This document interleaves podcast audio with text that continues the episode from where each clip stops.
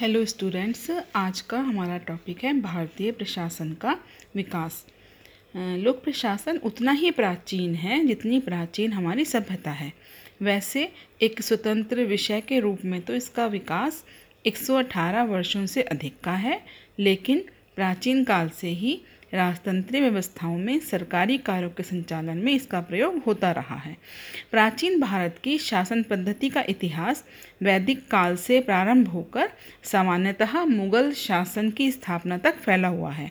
भारतीय लोक प्रशासन के विकास की एक लंबी यात्रा है और जहाँ अनेक प्रशासनिक संगठन बने और बिगड़े, लेकिन इसकी दो दो विशेषताएं हैं जो निरंतर कायम रहीं, हमेशा रहीं। पहली है कि जो प्रशासनिक संगठन की संरचना है उसमें प्रारंभिक इकाई के रूप में ग्राम का महत्व तो हमेशा रहा, और दूसरी बात जो प्रशासनिक संगठन है उसमें केंद्रीकरण और विकेंद्रीकरण दोनों प्रवृत्तियां विद्यमान रहीं। तो इस प्रकार हम ये कह सकते हैं कि भारत का वर्तमान प्रशासन अपने अतीत की प्रशासनिक व्यवस्थाओं का विकसित प्रतिरूप है। अतः परंपरागत लोक प्रशासन की नींव पर आज के प्रशासन का महल खड़ा हुआ है। तो जो हमारा प्राचीन साहित्य है उसमें वैदिक साहित्य है, बौद्ध ग्रंथ, जैन साहित्य, धर्मशास्त्र, पुराण, रामायण, महाभारत, मनुस्मृति, शुक्र नीति, कौटिल्य का अर्थशास्त्र आदि में प्रशासन के संगठन, कार्यों आदि की झलक देखने को मिलती है। प्राचीन भारत में राज्य के प्रशासन की जो बहुत शक्तियाँ थीं वो बहुत कुछ राजा के हाथ में केंद्रित थीं।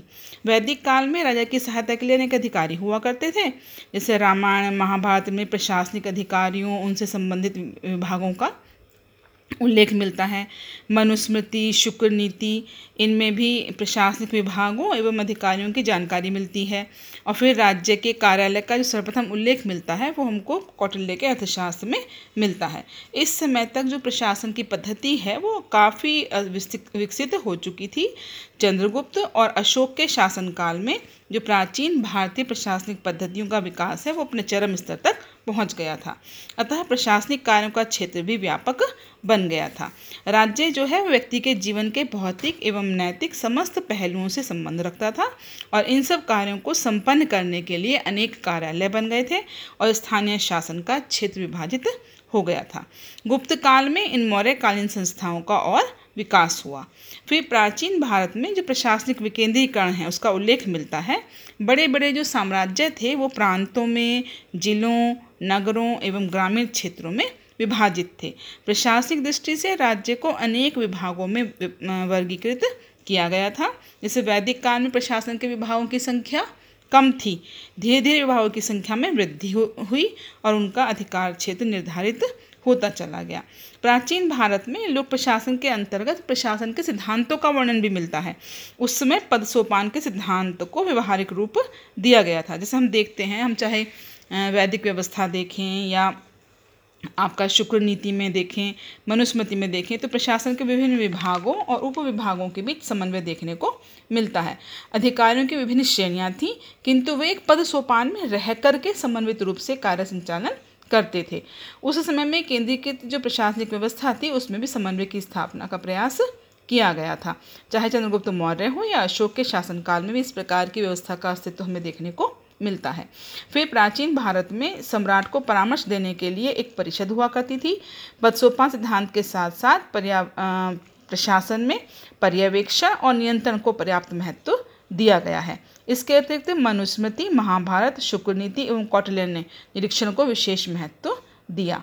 प्रशासन के संचालन हेतु प्रशासनिक विभाग आवश्यक होते थे। प्राचीन भारत में प्रशासनिक विभाग विद्यमान थे। आपका रामायण, महाभारत, शुक्र नीति, मनुस्मृति, कौटिल्य आदि में प्रशासनिक विभागों के संबंध में पर्याप्त जानकारी मिलती है। उस समय जो सामान्यतः है वो जो विभाग थे, जैसे राजमहल विभाग, सेना विभाग, परराष्ट्र विभाग, माल विभाग, कोष विभाग, उद्योग विभाग, खान विभाग, वाणिज्य, धर्म विभाग, ये सारे विभाग मौजूद थे। फिर प्राचीन भारत में जैसे प्रशासनिक अधिकारियों कर्मचारियों के मैंने पहले बताया कि पद सोपान था, तो विभिन्न श्रेणियाँ थीं। जैसे मौर्य कालीन प्रशासन में अधिकारियों की तीन श्रेणियाँ थीं: नगर अधिकारी, ग्रामीण अधिकारी और सैनिक अधिकारी। प्रशासनिक अधिकारियों के शीर्ष पर मंत्री अथवा परामर्शदाता होते थे। फिर प्रांत, जिला, नगर, ग्राम के अधिकारी केंद्रीय अधिकारियों के अधीन अपना कार्य करते थे।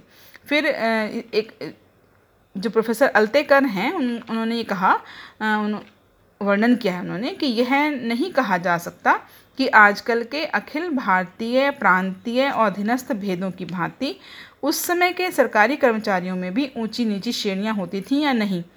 संभव है आज की भारतीय प्रशासनिक सेवा की भांति मौर्य काल के महापात्र और गुप्त काल के कुमार अमात्य रहे हों।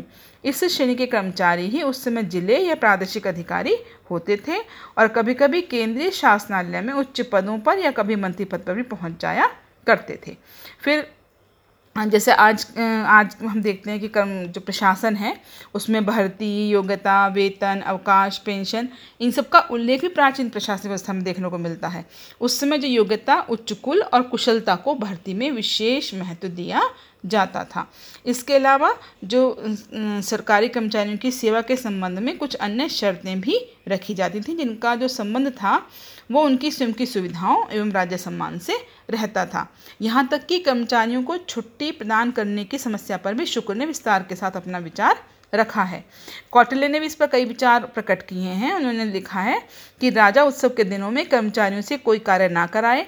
श्राद्ध के दिनों में तो बिल्कुल ही काम नहीं कराना चाहिए। यदि कोई बीमार हो जाता है तो तीन चौथाई वेतन दिया जाना चाहिए।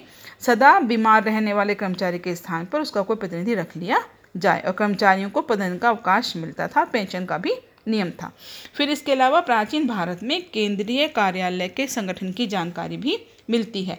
राजा के समस्त कार्यों का अभिलेख रखने के लिए राजा द्वारा प्रसारित आदेशों का रूप निर्धारित करने के लिए एक केंद्रीय कार्यालय होता था, जिसे हम वर्तमान समय में सचिवालय या शासनालय भी कह सकते हैं। इसमें लेखक, सचिव तथा अनेक अधीनस्थ कर्मचारी होते थे और मौर्य शासनकाल में विभागों के अध्यक्षों को लेखक कहा जाता था। उसका जो पद था वो अमात्य के समकालीन था। शुक्र का कहना है कि राजसत्ता राजा के शरीर में नहीं वरन उसके हस्ताक्षरित और मुद्रांकित शासन में रहती है। इसके अलावा चोल राजा थे उनके लेखों में भी सचिवालय की कार्रवाई का विवरण प्राप्त होता है। राजा के व्यक्तिगत सचिव भी होते थे। संक्षेप में केंद्रीय शासनालय का प्रमुख कार्य प्रांतीय, प्रादेशिक और स्थानीय शासन का निरीक्षण एवं नियंत्रण था। अब प्राचीन भारत की जो प्रशासनिक व्यवस्था थी वो भी स्पष्ट उसमें प्रावधान था प्रांतीय, प्रादेशिक और जिला प्रशासन का। जो संपूर्ण राज्य था उसको विभिन्न प्रांतों में, प्रत्येक प्रांत को विभिन्न प्रदेशों में, प्रत्येक प्रदेश को विभिन्न जिलों में, इनमें विभक्त किया जाता था।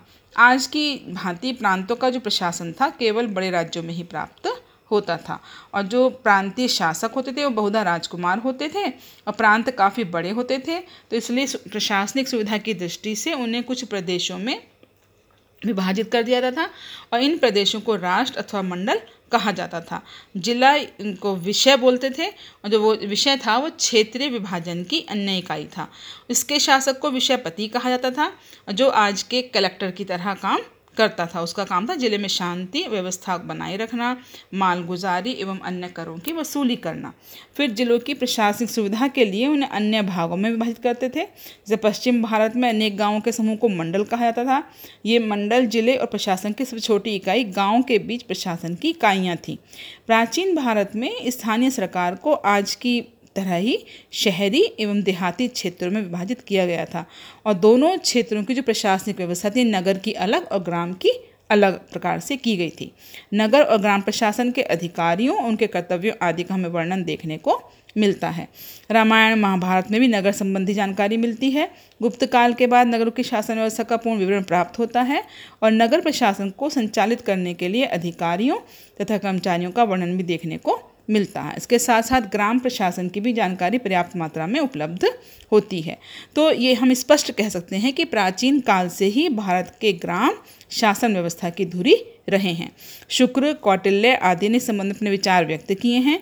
वैदिक काल में राज्यों का आकार बहुत छोटा था, तो छोटा होने के कारण गांवों का महत्व अधिक था और गांवों के प्रशासन का स्वरूप जो था वो प्रजातंत्रात्मक था, यानी जो ग्राम सभा होती थी उसमें समस्त सदस्य होते थे। गांवों के प्रशासन में अधिकारी तथा कर्मचारी होते थे। इस प्रकार ग्रामीण प्रशासन जो था वो पद्धति पर्याप्त विकसित थी। संक्षेप में प्राचीन भारत में केंद्रीय प्रशासन से लेकर ग्रामीण प्रशासन तक की प्रशासनिक व्यवस्था देखने को मिलती है। तो इस प्रकार हम ये देखते हैं कि जो भारतीय प्रशासन है वो अपने वर्तमान रूप में विरासत और निरंतरता का परिणाम है। हालांकि यह भी सत्य है कि इसके विकासीय कड़ियाँ किसी न किसी रूप से अतीत से जुड़ी हुई हैं, लेकिन फिर भी जो वर्तमान शासन प्रणाली है वो उसका जो पैटर्न है वो ज़्यादातर ब्रिटिश काल की देन मानी जाती है।